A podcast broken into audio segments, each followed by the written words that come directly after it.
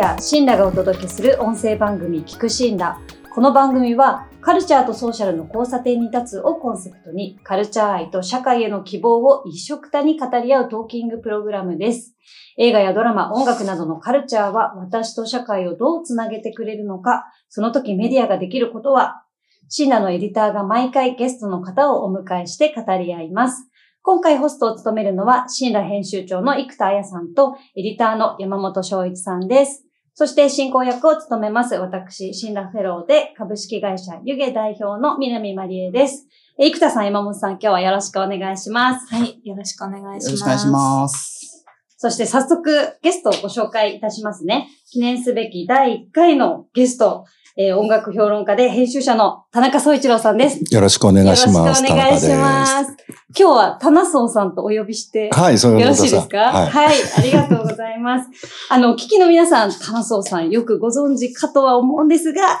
念のためにちょっと簡単に自己紹介をお願いしてもよろしいですか、えっ、と、ヤクザをなりわいにしてるんですけど。いきなり。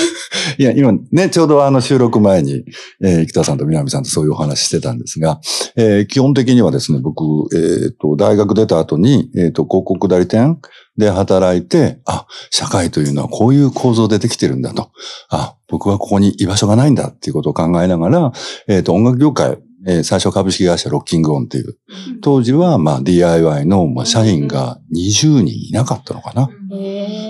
で、今、皆さんの株式会社ロッキングオンっていう、あの、いわゆるフェス事業うん。で、ロックインジャパンっていう、あの、日本最大の音楽イベントをやってらっしゃる企業っていうイメージが多いと思うんですが、まだまあ、10人、20人で、あの、なんですかね、みんなで愚痴を言いながら、うん。それでも会社が大きいので、業界の中では偉い顔をしながら、会社の内部でもいろんな格差と、えー搾取があり、こんなところも、えーこんな楽しそうなところでもこんなひどいことがたくさんあるんだ、みたいな 経験をしながら、気がつくと音楽業界の中で主に音楽評論家として、編集者として、で、ある時期から自分のえー生涯のなりわいだと思えるような DJ を始めて、まあ音楽、カルチャー全般についてものを書いたり、えー喋ったり、で、皆さんに支えられてると。うん謎のなりわいをやってます。ダダソンさん、ツイッターのプロフィール欄を拝見したら、あの、最定義がなりわいって書いてあって、はい。まさにこの番組も、まあ、カルチャーや、まあ、社会課題を再定義していきたい、メディアを再定義したいみたいなところだったりするので、はい。第1回のゲストとして、もう、これ以上の方はいらっしゃらないんじゃないかなと思っておりますが、早速、あの、本題の方に入っていきたいなと思います。まあ、今日は、あの、聞くシーンラ第1回目の配信ということもあって、満を持してと言っていいんでしょうか？いや、もう、今更？今更と言っていい今更なのではと音。声番組をまあちょっと作ろうというふうに始めたということで、まあその辺のなんか思いとか、まあ今日はもう棚荘さん質問攻めにする回だと思うんで、うん生田さんちょっとなんか話し始めてもらってもいいですか？はい。そうですね。音声コンテンツ、ポッドキャストも始めようってなったのは、本当に今更すぎて、全然新しいことでもなんでもないと思うんですけど、でもやっぱり、あの、シンラって、来月で20周年なんですよ。サイトが出来上がって、うん。で、ずっとテキストメディア中心に、あの、カルチャーの情報を発信してきたメディアとしてやってきていて、で、でもやっぱりテキストメディアって、最近もちょっとなかなか厳しくなってきているじゃないですか。うん。で、その中で、やっぱり新しいことを何かしなきゃいけないっていう風な、まあ、危機感っていうのがすごくあって、で、ポッドキャストを今更だけど、やろうかっていう風に なったのが一番大きいですね。で、あともう一個あの、私思ってるのは、なんか記事、テキストコンテンツの記事だと、あの、なんか見出しが立つものを作る、ある意味なんか完成されたものを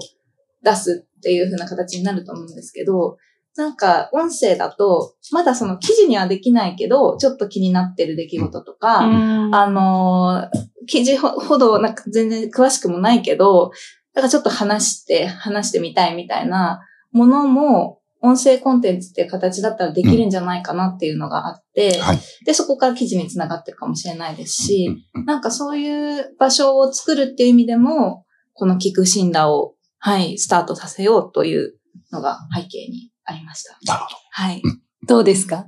うん、わからない。っていうか、あの、多分今の時代って、じゃあ、ポッドキャストって社会的にどうなんだとか、うん産業としてどうなんだとかっていう問いも立てられるし、だけど、じゃあ誰が、えーどの程度の規模の、えー集団が何を目的にしてやるのかってことと多分ワンセットなんですよね。うんそうじゃないと、いや、ポッドキャストっていうのは大企業が、えーえー B2B で運営して、その中でお金を回していき、えっ、と、オーディエンスが聞いてくれる、そこから吸い上げたお金を B2B で回していくためには、結構いいよねっていうようなところに、産業全体もカルチャーとしても流れていっちゃうので、うん。で、それは多分、そういうお話は多分、経済誌とかでできると思うんですよ。で、僕とかもお話聞かれたら、こういうことでこういうトレンドになってるし、今こういうのが、えー、勝ち馬に乗るためには、こういう方法だと思いますって言えるんですけど、我々は、別にその、産業的な成功、経済的なインパクトは必要ですけど、何よりも文化的なインパクトうん。をオーディエンスと共有したいっていうことじゃないですか。うんそうなった時に、そこで何を目的にするかっていうことで、やっぱり、でしか、そのツール、メディアのあり方っていうのは、あの、精査できないと思うんですね。だから、やっぱそれぞれの選択がどういうことだったのか、それぞれの目的がどういったことだったのかっていうことに際して、えー答えを出すべきだと思うので、うん。そこはもう、あの、生田さんなりが、うん。この後、どういう目的意識を持ってやるかうん。で、あるいはそのシンラっていう大きなメディアのブランドの中で、テキストと音声をどうシナジーを生むような形でうん編成していくのかっていうところのアイデア、うん戦略レベル、戦術レベルのアイデアと何よりも何をやりたいのかっていう目的意識だと思うので、うんそれはもう楽しみにしてますと。しか。後で、あの、アドバイスを、うん ぜひ。いただこうと思います。そうですね。あの、生田さんがさっき言っていた、うんある種のテキスト未満の表現うん。ができうる媒体なんじゃないかみたいなところは、うんタナソンさんってこれまで、まあ、雑誌やはい。インターネット上のテキストコンテンツ、そして音声ってやられてるんですけど、そのあたりのポテンシャルとか、はい。面白さってなんか感じてる部分ありますか？あります、あります。あの、サインマガジンっていうのを2013年から始めて、で、ちょうど10年で去年最後の更新終わらせたんですけど、うんその立ち上げるときに、あの、もしよかったら聞いていただいている方も、あの、そのサインマガジンのサイトのホームページ見てもらうと、一番上にちっちゃく YouTube って書いてあるんですよ。で、そこをクリックしたら、そのサインマガジンの YouTube ページに飛ぶっていうのを、一番最初の時点で計画したんですが、うん。未だに押しても何も起こりません。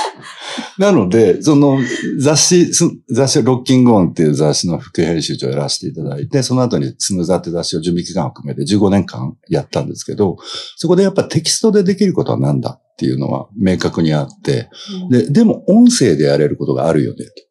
で、ただ、いわゆるラジオ番組みたいな形ではなくて、別のやり方があるよねっていう思いが最初にあったんですね。で、実際僕7年ぐらい、あの、福岡の、えークロス FM というところでラジオ番組やらせていただいて、そこでテキストでできないことはこういうことがあるっていうのもあったし、それをなんか発展できないかな。うん。で、当時はもう、ポッドキャストって死んだメディアというふうに言われてたので、で、まだ YouTuber って言葉ない頃ですよ。これしかないでしょって流行り好きなので、ミーハーなので。って思ったんですけど、実際にそれをやるのには、やっぱ場所の確保だったりとか、うん機材の問題、技術者の問題。で、じゃあそれをどのぐらいの、えータームでやっていってみたいなことが、まあ、折り合いがあまりつかなかったので、でずっとやらなかったんですけど。で、まあ、Spotify から最初はお話しいただいて始めたんですけど、その時に、音声コンテンツでやれることがあると。テキストでやれなくてやれることがあるんだっていうふうに言ってて、その時に一番自分が意識してたのは、2000字の原稿、1万字の原稿書くじゃないですか。うん。腰が必要だし、何よりも結論必要ですよね。うん。うん。うん。うん。で、結論が必要。でも小説とか映画とか音楽には結論ないですよね。う。うん俺もやりたいと思うんです。で、なおかつ、あの、特にウェブマガジン、サインマガジンっていうのを始めてから、やっぱ記事サーブされますよね。で、まあ自分の媒体でなくても他の媒体でなんか読んでいただいた、書いたものとか喋ったものを見ても、その当時、あの、一番嫌だったリアクションが、ハゲドウってやつなんですよ。自分は何かしらある種批評家の末端としてね、やってることは何かっていうと、答えを提示することじゃなくて、疑問と勇気を提示することだと思ってるんですよ。で、問題があると。じゃあそれに向き合うっていうようなエキサイトメントっていうのを共有しようよっていうのをやりたくてやってて、で、そのためには、あの、結論をやるとイデオローグになっちゃうんですよね。うん。で、そこに賛同するか賛同しないか、イエスかノーかみたいなリアクションしか戻ってこないっていうか、特にウェブの、あの、ソーシャル上の、うん。あの、いいねのボタンもそうですけど、黒と白、赤と青をはっきりさせるっていう機能に、みんなが巻き込まれてしまう。作り手もそうだし、読み手も巻き込まれてしまう。うん。これはもう嫌だと思ったんですよ。なので、疑問を提示できる、ヒントを提示できる、いろんな文脈、いろんな視点。もしかしたら、ぶつかってしまう視点えー視点そのものも享受しながら、そこに一つにして、結論に至らないものをやるのは音声コンテンツだ。そういう発想があったんですうん。よ。で、なおかつ、えっ、と、多分山本くんがあの編集をやってくれた記事でお話ししたと思うんですけど、ウェブマガジンずっとやってるじゃないですか。ね、シナさんもずっとやられてるでしょ。雑誌って立ち読みはまあありますよね。表紙のカバーストーリーだけ読むとか。でも買った人っておそらく6割7割読んでくれるんですよ。うん。で、見ないページも何が載ってたかは記憶に残るんですよ。うん。だから自分たちが作った100%が割と伝わるんですね。うん。うん。でも、ウェブマガジンって皆さん部分しか読まないですよね。うん。で、これ困ったなと思ったんですよ。うん。で、でも、僕らがあのウェブマガジン始めた時って2012、3年なので、とにかく、あのー数字を稼ぐためには、記事をたくさんサーブしなきゃなんないと。うん。で、それをやればやるほど、一人10万人の、えー観客がいたとしたら、全員が部分しか見なくなっていくっていう。これは、遺憾しがたいな。うんで、それで考えると、月に1回、2時間、1時間でもいいです。4時間でもいいです。定期的にサーブされるものっていうのは、聞かないものもあるだろうけれども、少しだけ聞くみたいなこともある。うん。なので、全体性をなんとなく提示できるっていうう、ん。このタームみたいなものが。っていうこともあって、で、それをテキストでやるのは結構難しいなと思ったんですよ。で、音声コンテンツでホストがいて、入れ替わりのゲストがいて、すると、まあそのホストに対するある種愛着を持ってくれる人もいる。あるゲストはすごく好きだけど、あるゲストは嫌いだとか。言いながらもそこの、あの、まあ、ちょっとしたコミュニティに対する、あの、観客の方が持ってるような距離感みたいなものが生まれやすいよねって。そういうこともあって、音声だ。定期的なコンテンツだ。みたいなことを思ったって感じです。うん。あの、吉村博士って、うんあの、いるじゃないですか、アンビエント作家の人が。はい。あの人はなんか80年代の後半ぐらいに、その、音楽がすごく都市化していく、うん。都市のスピード感に、あの、応じて進化していってるみたいな話をしてるところがあって、都市化された音楽っていうのは、その聞き流すためのものであったりとか、自分を自己演出するためのものだったりみたいなことを言っていて、なんか音楽がその80年代の後半ぐらいになっていったことと、なんか自分がこう直面していく、まあ、田中さんがおっしゃったようなそのメディアの環境というか、ありとあらゆるもののスピード感が上がっていくことによって、うん。聞き流すとか、えっ、と、読み飛ばすとか、全体を享受するっていう選択肢が基本的に取られなくなっていく。うんうん。この問題ってもしかしたらずっと前からあったんじゃないかなっていうことはいや、そうだと思い思ます。うんですよね。うんだからね、あの、メディアが変わってそれが加速した風に見えるだけっうんていう話でもあるんですよね。うん面白い。うん。メカニズムみたいなものっていうのは本当にあの集落に暮らしていて、うん。山向こうの村がどういうカルチャーなのか、生活感なのかがわからない時点から存在したはずです。うん。これ、吉村さんの本では、うん。テレビが、テレビ映えするものが、うん。あの、今、もてあやされてんだ、みたいなことを、うんうんうん。80年代ぐらいに書いていて、はいはいはい。で、それって、もはやもう、ちょっと前だと、インスタグラムだし、今だとうん TikTok うん。で、あの、繰り返してるというか、ものすごく状況は難しくなってきてるけど、うんみんなその直面してる問題のうん本質ってのは一緒だったりするのかな、みたいな。いや、俺は本当にそう思います。うん。なんかこう、やっぱ歴史的に何百年単位で見ても、起こってることはメカニズム的には変わんないんですよ。うん。で、その原因は構造なんです。うん。で、その構造の中での人と人とのあり方うん、関係性のあり方が問題なので、で、必ず起こることなんです。で、それが技術が変わったりとか、プラットフォームが生まれたりってことで、むしろ、ようやく可視化されるようになったっていうだけの話だと思うんですよね。だからここに対して不安を過剰に感じることはないと。うんうんうん。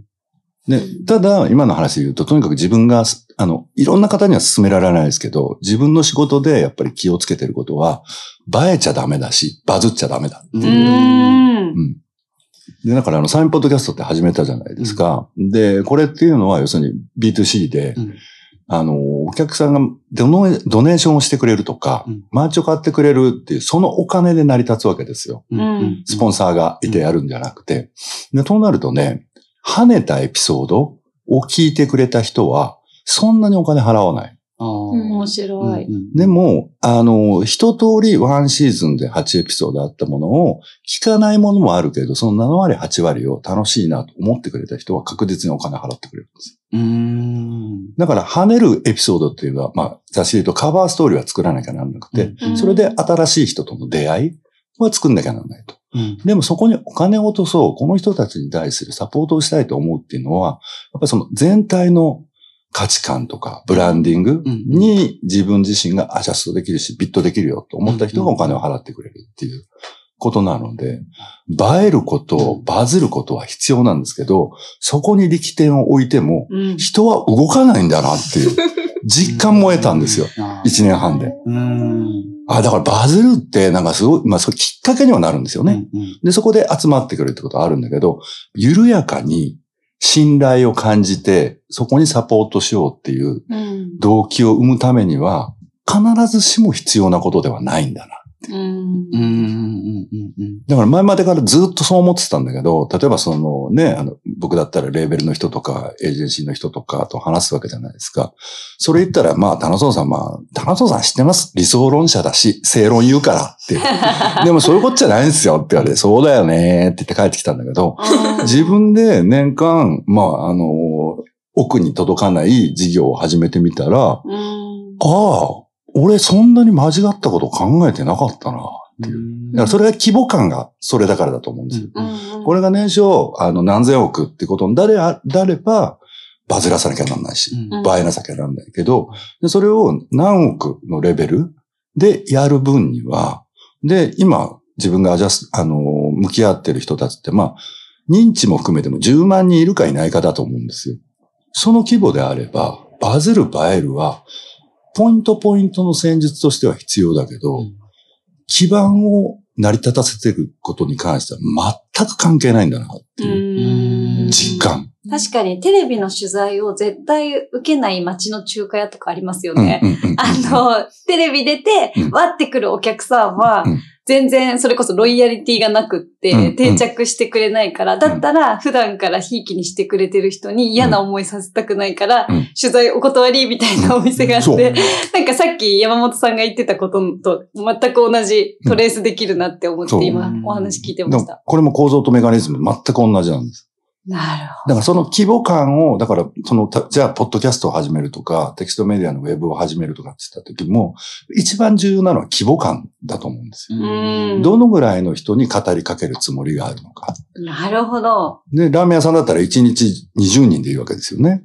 うんで、じゃあ自分たちのメディアはもう100、何万ビュー、何億ビューを目指すのか。いや、さ10万ビューだ。そんなんいらないっす。みたいなうんうんそれよりも、あの、緩やかに信頼してくれる人たちが1万人いれば、こっから広がっていくよね。で、多分自分たちがやれることもやりたいことも、その規模感うんなんじゃないかなっていう。シンナも、その、後者でありたいですよね。その、うん。緩やかな信頼。何億ビューとかではなくて、うん緩やかになんか聞いてほしいし、1万人ぐらいになんか、あ、この聞くシンラいいから聞こうかな、みたいな人たちが、わーって広がっていったら、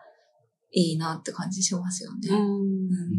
緩やかな、その信頼みたいなものって可視化されづらくはあるじゃないですか。うん、うん。これすごいいい記事作れたなっていう手応えがあっても、うんなんかあんまりこう、まあソーシャルでシェアしてくれるうん、人があんまりいなかったりとか、うん、うん。あの、あんまりソーシャルでシェアされてないんだけど、まあ、読まれてる記事とかうんあったりして、こう続けていくためには、まあ、欲しいというか、なんかこう、ある種の報酬というかねうん、なんか対価というかねリアクションというかね。うんもちろんその愚直にやっていこうっていうのは前提として自分の中にはあるんですけど、続けていくことが困難になる瞬間、気持ち的にも。うんなんかこれっていつまで続くんだろうみたいなことを思う瞬間も最近増えたなっていうのは。ね、以前は感じなかったこと？多分以前も感じてたと思うんですけど、うんなんかこう無理やり、あの、自分の、なんだろうな、鼓舞してというか、うんなんかこんなこと、あの、ごちゃごちゃ考えてないでやったらいいんだよみたいなうん気持ちだったんですけどね。なんか、自分の中で大きな転換点が、まあコロナ禍でやっぱりその音楽の聴き方がすごい変わったんです。それなんかそのすごいこう、今自分が仕事として音楽に関わっている中で聴かなければいけない作品っていうのはたくさんあって、それをちゃんと聴こうとか、自分なりにあの理解しようとか、全体のことを把握しようとか、できれば国内の状況とかに自分がこう貢献できるような動きできるようにしようとか思ってたんですけど、なんかコロナ禍では それ、それが結構どうでもよくなっちゃって、うんなんか。うん。あのーでもそうしないと多分もう音楽の仕事できないなっていう瞬間もかなりあって、なんか、音楽をなんか改めて好きになれた3年間だったなっていうのは自分で思うんですけどうんうんうんうん、逆に言うと音楽、音楽に仕事として関わるのがちょっと億劫になった3年間でも。ああ、いやいや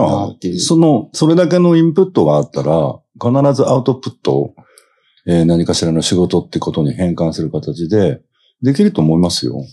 これ例えばね、2000 2008年ぐらいから、まあ、リアーナがアンブレラを大ヒットさせたぐらいから、もうとにかく、あ、インディーロックよりも R&B とかポップの方が面白いなと思って、あの、ちょうどだからスヌーザーをやめた時は、まあ、スヌーザーなんとなくインディーロックの画像みたいに思われてたんですけど、やめた直後の2012年のテイラー・スウィフトのレコード、最高、レッドねう、ん最高に好きで、で、俺が DJ とかでテイラーとか書き始めるとみんなブゼンとするわけ。何が起こったんだみたいな。確かに。何が起こったんだみたいな。で、それでずっと2008年ぐらいから続いてきた、まあ、あとウィークエンドみたいな、インディーなのか R&B なのかわかんないみたいな、うんそういうなんかジャンルがいいいい意味で崩壊したタイミングからのものをずっと楽しんで聴いてたんだけど、ちょうど2018年ぐらいにケンドリック・ラマーが来て、ウィークエンドが来て、えーチャンス・ザ・ラッパーが年来てって年あったじゃないですか。あの頃、もう面白くなくなったんですよ。それまでは2016年ぐらいも、あの、ソニック・ユースのサースト・ムーアみたいな人が、いや、今俺たちがやってる音楽なんかよりもメインストリームのチャート、ビルボードのチャートの方が冒険的なことやってんだって言ってて、うんあ、サースト・ムーアと俺と同じ風に見てんだったらそんな間違ってないな、みたいな。ガチの、あの、パンクスだった俺が、うんテーラー・フィッツツイート最高セレーナ・ゴメス最高って言ってるのは間違っちゃないんだ、みたいなのがあったんだけど、うんうんうん。2018年ぐらいにもう、これは違うと。うんもう面白くないと。新しく出てくるアーティストも新しく出てくる曲もアルバムも本当に面白くないみたいな。あんなに2016、7年ってすごかったのにみたいなので、じゃあ違うものを探そうと思った。で、あの、人気映画を2年ぐらいで300本ぐらい見たんですよ。うんむちゃくちゃ面白くて。で、それって62 63年から72年のカルチャーなのね。でもそれが今の連続性で捉えられるし、うんうん。その当時とは違う見方ができるみたいなこともあって、それを少しずつ5年間貯めて、うんようやく自分のポッドキャスト番組と、えーフィルマークスさんにサポートしてもらって上映会までつないで、もうフィルマークスさんに最初企画を出した時はさ、ニッチなとこ行きますねーみたいな。あの、牧野正宏は僕も知ってますけど、50年代のジロチョウ三国志とか、本当に10年ぐらい前再評価あったんで、うん。このあたりの映画見たことないですね、みたいなところから始まったんだけど、気がついたら2回上映してたから、200人で最前列だけ入れないから、90人90人で、180人ソールドアウトとか。それ、変な話だよねと思ったんですけど、それやっぱ 5, 5年間、無理に何かを追いかけるってことをやめて、うんまあうん追いかけてもいたんだけど、楽しい部分は。で、特にまあ北米よりもナイジェリアとか、あの、西アフリカの音楽聴くようになったんですけど、それを追いかけてたんだけど、それと同時に自分一人、誰にも共有できないけれども、うん何かしらの、あの、体系、インプットの体系を作っておけば、何かにつながるかもと思ってて。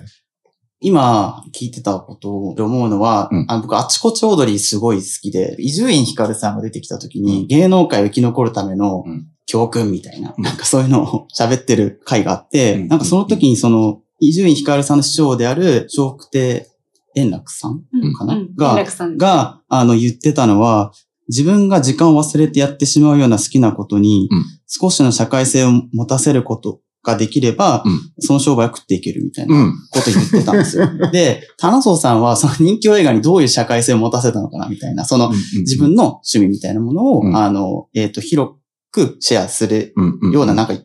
のりしろみたいなのきっとあったと思うんですけど、うんそれってどう、どういうところにあったんですか？人気映画は。人気映画はね、やっぱり多角的に多面的な価値があるんですよ。で本当に、だからそれだけで俺50分普通に一人でやったんですよ。語れるうんまずはいろんなポイントがあるってことです。うんで、これを、あの、特にね、それ見出したのは2018年でしょ、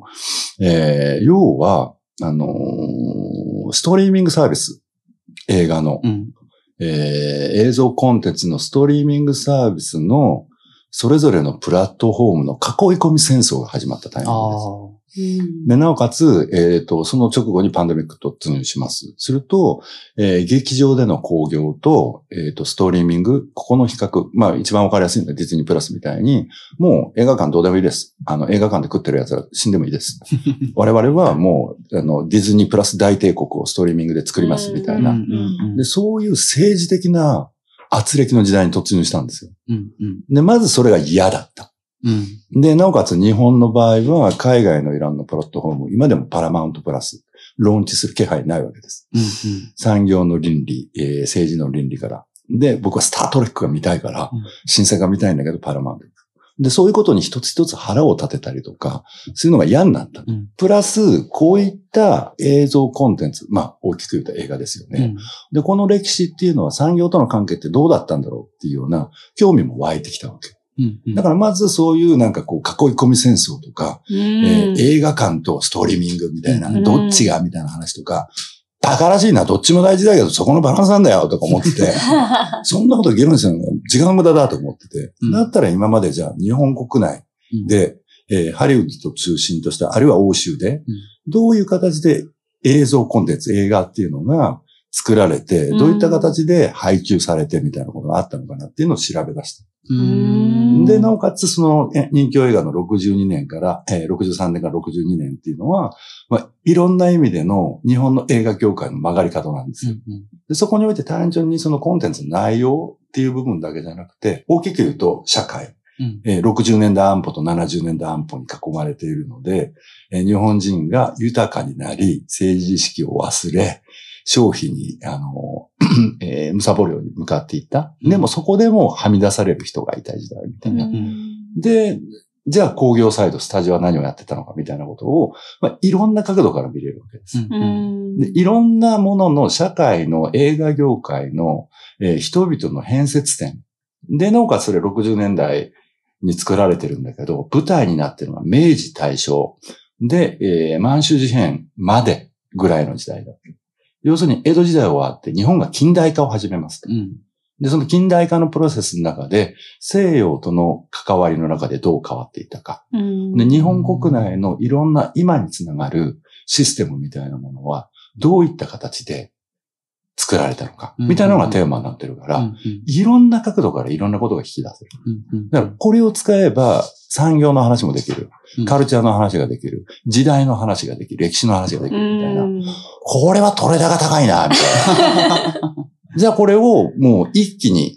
あの、始めても何をやってんだってみんな思うだろうと。うんで、この前でも、あのその上映会のツイッター見て、おそらく20年ぐらい前まで僕の書いてたものを読んでいた人が、もう玉手箱を開けたみたいだと。棚層ってこういう映画好きなんだみたいな。うんこういう映画ってどういう意味だよと思うんだけど、もう何にも無知だってことですからね。うんイメージ偏見しかないってことだから。うん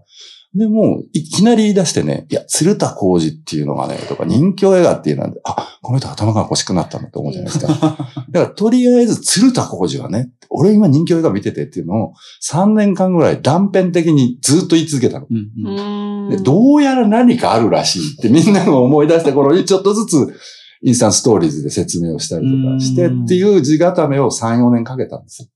なるほど。で、そろそろやりたいなと。だったら上映会もやりたいなと。いやー、面白いです。ね。でもなんかあの、東海テレビさんのヤクザと憲法とか、はい。まあ、コロの地とか、ヤクザと家族とか、うん結構、こう、ポピュラーなところでも、うんヤクザを題材とした、あの、映画ってすごくヒットしたり、うんあの、増えてるなって感じはして、今、うんタナソーさんのお話聞いてても、割とこの2010年代の後半終わりからうん。2020年代にかけて、マージナルなものに対しての、まあ、眼差しとか、どう扱ったらいいか、できれば再評価したいみたいな、なんかみんなの言語化されてない感じが、このヤクザ映画のこうヒットうん。みたいなところに繋がってるのかなってなんとなく思ったりはしたので、ね。すごく社会性のあるうん。カルチャーかけるソーシャルなイベントだなっていうふうに、あの上映会も勝手に、はい、拝見してましたあ。りがとうございます。うんいや、本当に機運としてあると思うんですよ。もう格差社会だ。はみ出している人が、えーはみ出される人たちが出てくる。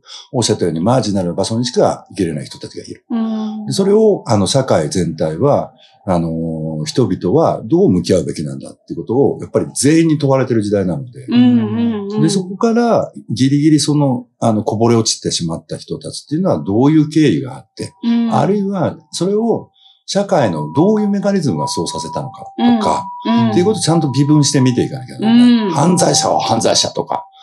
あの、ヤクザのこと反社っていうのは本当に俺嫌いなんですよ。うん。そんなこと言ったら、あなたもあなたもみんな反社ですよと思う瞬間があるから。うんでそこをやっぱりあるから、あの皆さんに言っていただいたように、まあ、アクチャリティのある、あの、テーマでもあるっていう実感もあった。うんラッパーとヤクザは同じだもん。そっかそっかそっか。ごめんなさい、俺が話長いせいで全然ポッドキャストの話になってないね。全然そんなことないです。でもめちゃくちゃ面そうですよね。そのポッドキャストうんで3年間ずっとやられてこられていて、で、サインマガジンで、そのテキストメディアうんとしても、あの、どちらもやってきて、サインマガジンはちょっと一区切りうんを今後され、そうです一区切。りされるっていうことで、今後、タナソウさんがうん。どういう発信をしていくのか、うんなんかどういうメディアを作っていくかっていうところはぜひちょっとお伺いしたいなと。なるほど。はい。基本的にポッドキャスト軸にうん半年間は頑張ります。で、ポップライフがお話ししましたっけ ?2 月で一応オフィシャルプレイリストとしては終了。うんで、クリエイターズサポートって形で少し、あの、スポティファイさんが資金提供だったらできるかもってオファーいただいたので、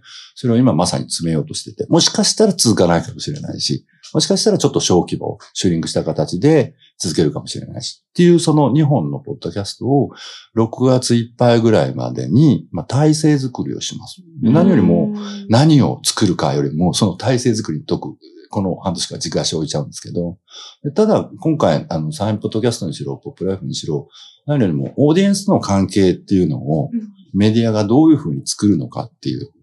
あの、トライアルだったんですね。うんうんで、あの、特にサインポッドキャストはドネーションしてもらうっていう形をやってるので、数値でどういった風にこの番組にアクセスしてくれてるのかっていうグラディエーションが見えるんですよ。うんだからつ普通だと聞いてるか聞いてないかだけじゃないですかうん。聞いてるけど、まあ別にお金は払わなくていいかなっていう人もいれば、うんそんなに聞いてないけど、やっぱりなんかサポートしたいって人もいれば、うんすっごい聞いてて、でもお金ないんで1000円でごめんなさいっていう人もいるし、この人はなんだよ、50万入れてくれんのかよ、みたいな人もいるみたいな。ええ50万。だから今の時代にやっぱグラデーションうんを意識することって、例えばジェンダーの問題でもね、すごく重要じゃないですか。はい。で、それを実感することっていうのがすごく重要で、で、それによって自分たちのオーディエンスっていうのの顔が見えてくる。うんでう、ん誰もが広告代理店があるようなターゲティングみたいなものではなく、一人一人記名性を持ってるんだって実感を感じられる。そこに向けて発言できるっていうのができた。うんだったらこれを明確に盤石なものにしよう。で、そのためには、オーディエンスの方がドネーションしてくると、応援メールとかリクエストとかいただくんですけど、それを全部目を通して、全部は言うこと聞かないっていう。うんで、ある部分では、それと真逆のこともやるし、みたいな、そのキャッチボールみたいなものが、要するに DJ だとできるんですよ。うんうんで、僕すべての仕事の中で DJ がすごく、すべての自分がやることのロールモデルなのね。で、その DJ でやれてることが、雑誌では難しかった。ウェブマガジンでは全然できなかった。っうんていうのが、ポッドキャストのこのドネーションっていう形の運営だと、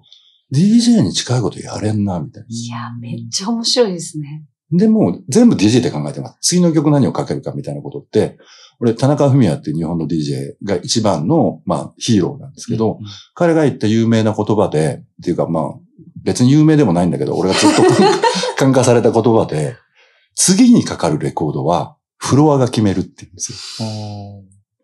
だから、こちらは司祭で自分自身がきっかけでレコードを選ぶんだけど、一曲かけた後は、フロアの反応で次を何をすればいいんだ？それを裏切る形もあるし、それをパーンと変える形もあるし、それの期待に与える形もあるしっていう。で、それがやれるようになってるんですよね。で、やっぱりメディアで一番、さっきの山田君のな悩みもそうですよ。どういうふうにリアクションしてくれるか。うん。その人たちがどのぐらいの、どんな表情なのかっていう、その、それぞれのプロファイルが伝わってくることじゃないですか。うんうん感じれることじゃないですか。そこをやれるし、そこにちゃんと、その100人いたら100人別々の人に同時に語りかけるにはどうすればいいかみたいなことを、ちゃんとやっていける基盤ができそうなので、それをより実感とケーススタディを増やしていって、みんなに笑ってもらったり楽しんでもらったりできればなっていう。なるほど。そんなイメージ。まあ、その、ロッキングオン時代、うんスヌーザー時代からの、20年来のうんお。客さんっている実感はあります？そのそれあります。うん。ただ、本当にポッドキャストやって、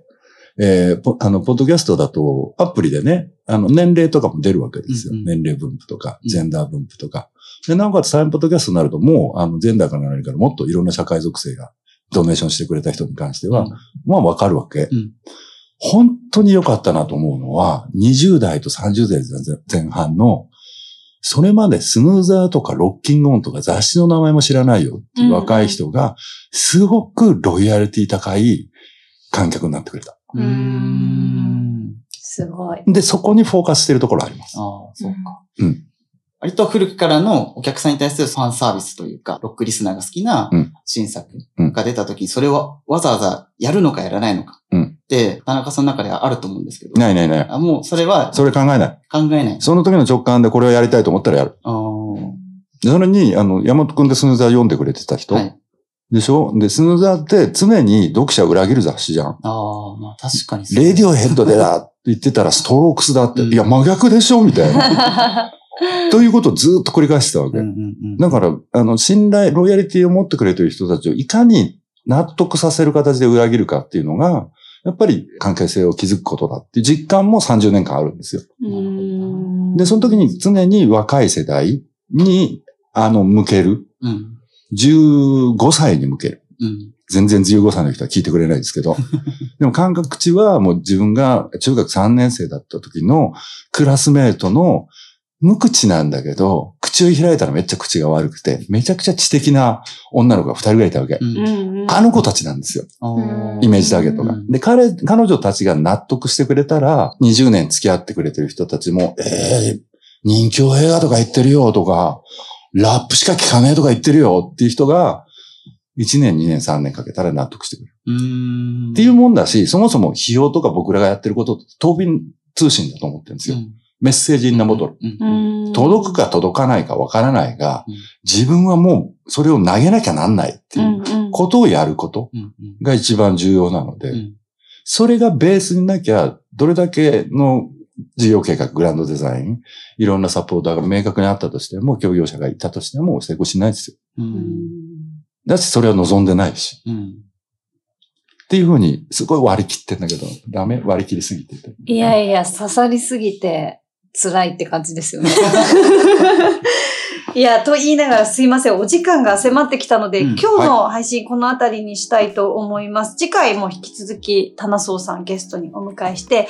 次はもうちょっとカルチャー寄りのちょっとパンダムとメディアの関係というテーマでお話を聞いていきたいと思います。えーお聞きくださった皆さん、ここまでありがとうございました。